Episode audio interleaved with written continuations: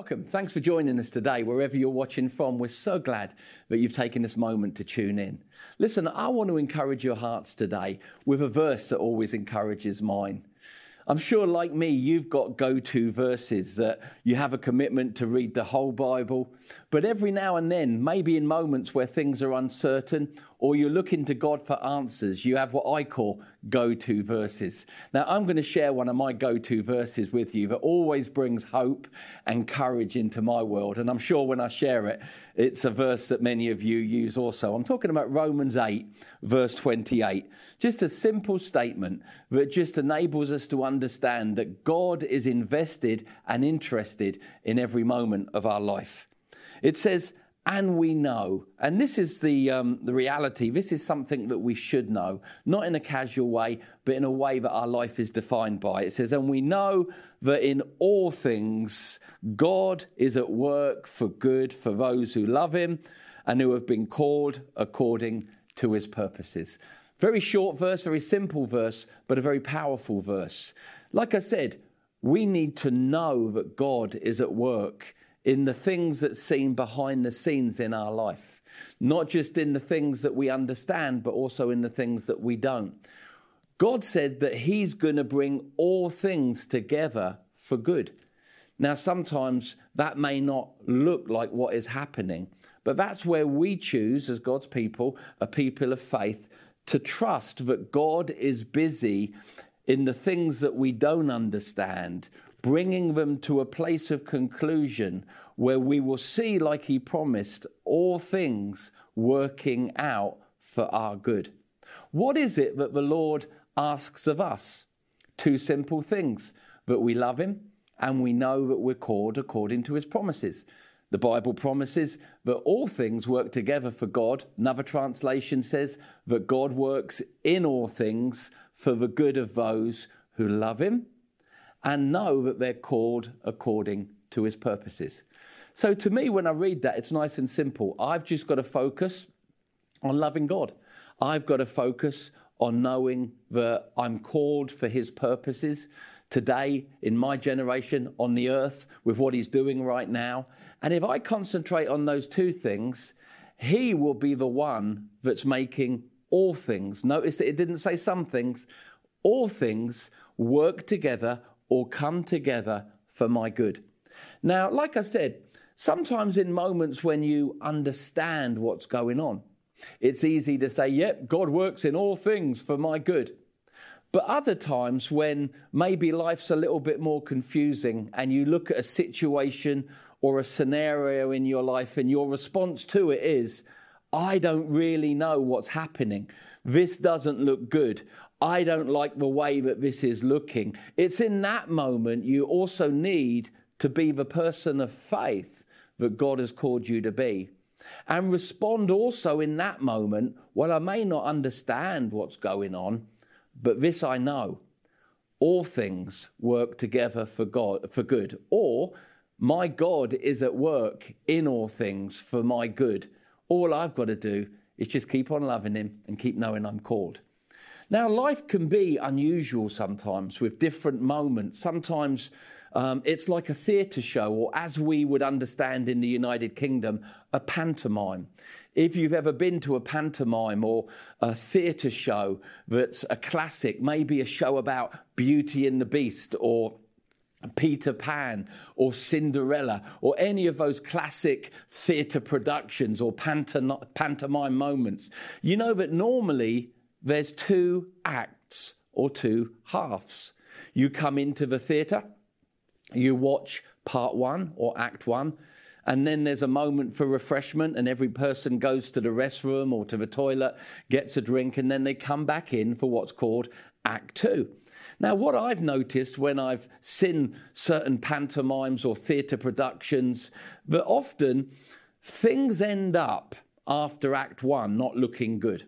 Now, with Cinderella, it ends up with a person that's actually being treated like a slave, cleaning fireplaces instead of being the person that her father had intended her to be. In the story of Beauty and the Beast, you've suddenly got this poor girl living with a beast like person to save her father's life. And then in Peter Pan, it looks like the baddie's winning and everything's going to go wrong. And that's the end of Act One. But when you go out, have a drink, come back into the theatre, you suddenly see in Act Two everything begin to turn around. Now, in Act Two or Part Two, suddenly Cinderella goes from cleaning a chimney to being the princess she was called to be. Suddenly, the beast that the beauty is living with becomes a handsome prince. Suddenly, the baddies stop winning and the good people start to win. Now, what I want to put to you is life can be like a theatre production sometimes, a pantomime. And sometimes when you're in Act One, things can seem really confusing. Suddenly, it doesn't look like you're winning that things aren't happening in your life like God said that they would. But the key, you see, is to understand that there's often two parts to what's happening in this moment of your life. And the worst thing that you can do is leave the theatre after Act One. Because it's Act Two where everything begins to turn around for your good. Now, when you're watching Act One, where it seems like things are going wrong, or not going according to plan, or not seeming true to the things that God said you would experience, it's easy to look at the stage of the moment that's currently happening. But what I've learned to do over the last few years is not just look at the stage of what's happening, but also look at the shadows that are moving behind the curtains. Because the shadows moving behind the curtains are the things that are happening to make part two a different ending to the story of the show of my life. Because often when you're seeing things happen on the stage of the moment you're in, it's easy to get upset or obsessed by these things where actually, as a people of faith, we need to say, no, these things are really happening. But also, I believe that those shadows I see moving behind the curtains are the shadows of my God turning things around for my good because Romans 8:28 says that he's at work in all things and he causes all things to turn around for my good as I love him and know I'm called according to his purposes. So I want to encourage you don't be moved or disturbed by what's happening in a moment you may be experiencing, but rather be a person of faith that says, God, I don't understand what's happening right now, but I do know that you are at work in all things to do with my life. And you're going to bring act two or part two into play real soon, where suddenly the loser wins and everything in the story turns around for my good. Now, when I think of this, I think of that young lady in the Bible called Esther, who, when you read the book of Esther, it's like watching a stage play. You see this moment where everything looks terrible, not just for Esther, her uncle Mordecai, but also for the Jewish nation. When you open up the storyline of Esther and you read part one, you see that they're in a moment where they're living in Persia. It's not their own country. There's a, a, king that's ruling hard over Persia. There's another leader in control. His name is Haman, and he is hell bent on destroying the Jewish nation. So things are not looking good. Act one does not look good. In fact, in Act one, Haman comes up with a plan to kill Mordecai and also get a decree passed by the king that would annihilate the Jewish people.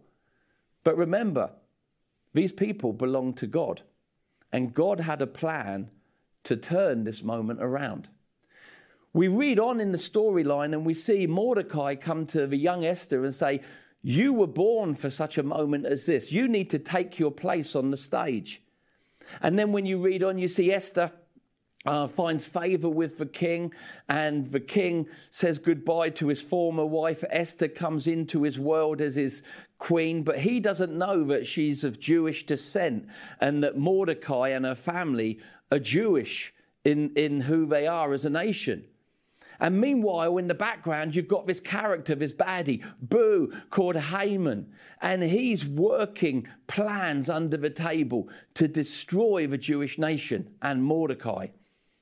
Now, you suddenly see Esther come before the king and he extends his, his scepter and says, Ask me anything you want. She says, I just want a party with you. I just want an audience with you. And I need you to invite Haman and then I'll ask you what I want to ask you, O great king.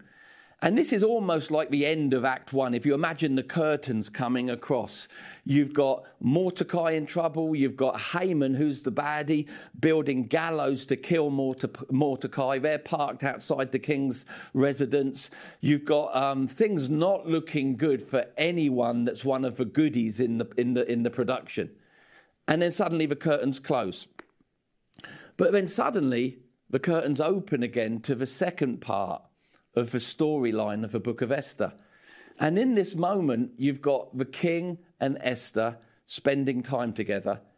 Haman comes in thinking he's going to get a promotion. Esther begins to communicate to the king what Haman wants to do to her people, to her family. The king doesn't think this is funny. And again, read the story for yourself. I'm only highlighting some of the thoughts within it. And actually says to Haman, you know, what would you do to a person like this? What would you do to a person like this? Now, Haman is thinking of him being rewarded and Mordecai being killed, when actually the agenda of the king suddenly spins and it's a completely different story. And in this moment, the king turns on Haman and says, I need to deal with you. You've been wrong to my queen. You've been wrong to the people of my queen. He said, You need to be punished for this. Now, watch, this is powerful. He looks out of his bedroom window and he sees a set of gallows, the same set of gallows that Haman the baddie had built to hang Mordecai. He'd come into the presence of the king with the agenda of hanging Mordecai killing off and annihilating the Jewish people. But in the middle of this moment, which we call Act Two, suddenly the whole story turns around, and all of a sudden, Haman is taken and hung on the gallows. Mordecai is promoted, the Jewish nation are saved and actually given an exemption and a protection by the king. And Esther begins to walk as a queen when she was just a servant in the land. Wow, what a turnaround. What an Act One, Act Two moment. But can't you see that even in the midst when it looked like it was all going wrong for Mordecai, for Esther, and for the Jewish people, God was involved in that moment as Haman was making hideous plans for the annihilation of the Jewish people, God was also behind the scenes positioning a messenger, uh, Esther, um, turning situations around so that in this moment, everything went from being disastrous to being good. When I hear about that story involving Esther, Mordecai, Haman, it reminds me of this powerful verse of Scripture. And we know. I want to encourage you today be a person who knows. To know is to have faith. Be a person who knows that God has promised to be at work and busy behind the scenes in all things to do with you in your life. Not just the things that you know or understand, but also the things that don't currently make sense. The promise of God in Romans 8 28 is that God is at work. God is busy right now doing things behind the curtains or the background of your life to make things in the what is coming of your life be completely different to what's happening in the current moment of your life. So, what are we called to do? Well, like I said before, simply just three things. Number one, we're to have faith. We're to know that independent of what we're currently seeing, God is at work and working in all things for our good. We're to concentrate, number two, on just loving God, just seeking first the King and his kingdom. And we're to concentrate on the reality that we know that we love him, but also we know that our lives are called for his purposes on the earth. You see, God is a purpose driven God. He didn't just make us to occupy the earth. But like it says in Psalms 139, He knew us before we were even formed. He always had a plan or a purpose for who He made us to be, where He positioned us to live. We need to be a people who are passionate about loving God, but also passionate about discovering the will of God or the purposes of God for who He has made us to be. Lord, what are your purposes for my life? Why have you positioned me where you've positioned me? Remember again when we talk about the story of Esther, we talk about a young lady who was positioned by God for God's purposes in that moment. What were God's purposes in that moment? To save the Jewish nation? Did he use a general? Did he use some sort of burly captain or weightlifter? No, he used a young lady called Esther because she had obedience in her heart. Even though it was scary what Mordecai asked her to do, she knew that God had positioned her where she was for a moment such as this. I believe that there's no mistakes when it comes to God. And God has made you and He's made me not just to occupy the earth and to walk in relationship with Him, but also because He has purposes for the life that He's given us to live. Can I encourage you today to begin to ask the Lord, What are your purposes for my life? Father, thank you that you are a purpose driven God. Creation displays that you never make things by mistake. Everything that you make has a purpose for its existence. Father, would you reveal to me by your Spirit some of the purposes that you have for my life that maybe I haven't seen yet? Remember that morning when Esther woke up, before Mordecai had asked her to stand before the king was just another morning. I love it that in our lives, when we live sold out for God, passionately in love with God, we can wake up and mornings can feel just like another morning. But by the end of the day, suddenly we have a testimony, a story of something that God was able to do in and through our lives. So let me encourage you today not just in the things that you know, but also in the things that you don't know. Your God is working in all things for your good.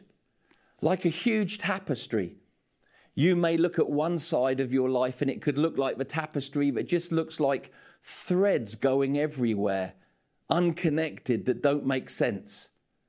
Listen, I want to encourage you that a moment's coming when God is going to turn that tapestry around and you're going to see a picture of what He was creating in the moments that just seemed like chaos to you.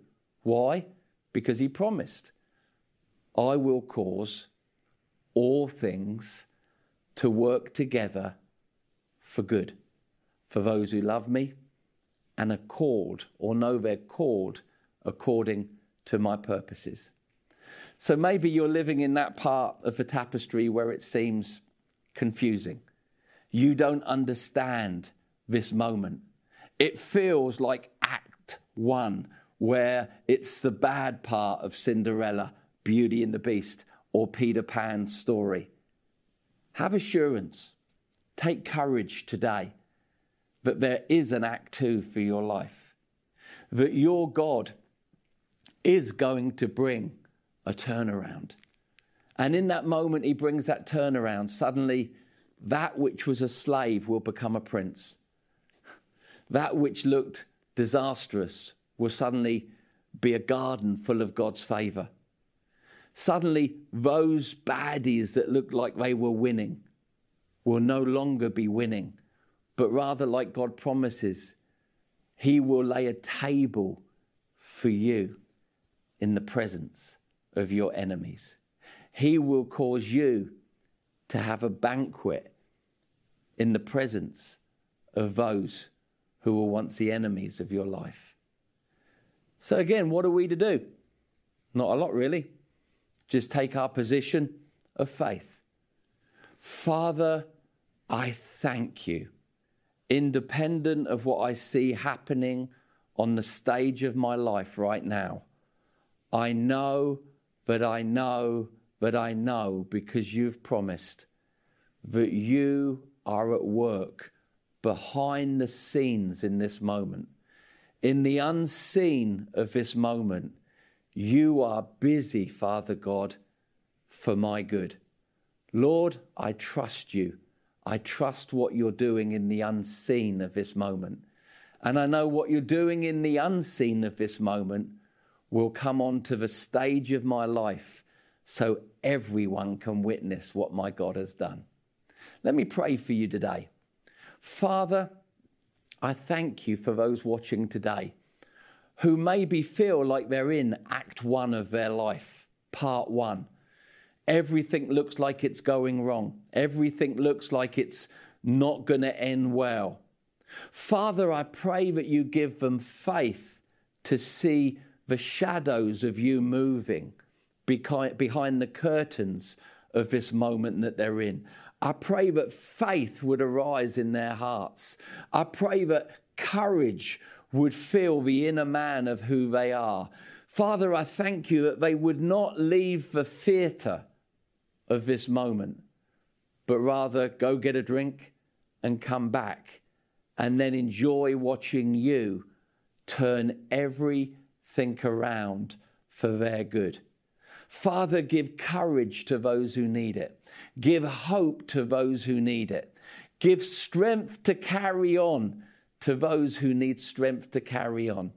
Holy Spirit, would you just fill every person that's watching with fresh ability, joy, peace, and faith. All of those good things that come from the vine of who you are, Jesus. Let them flow into the branch of each and every person watching. And Father, today we just declare again this promise over the life of every person that's watching.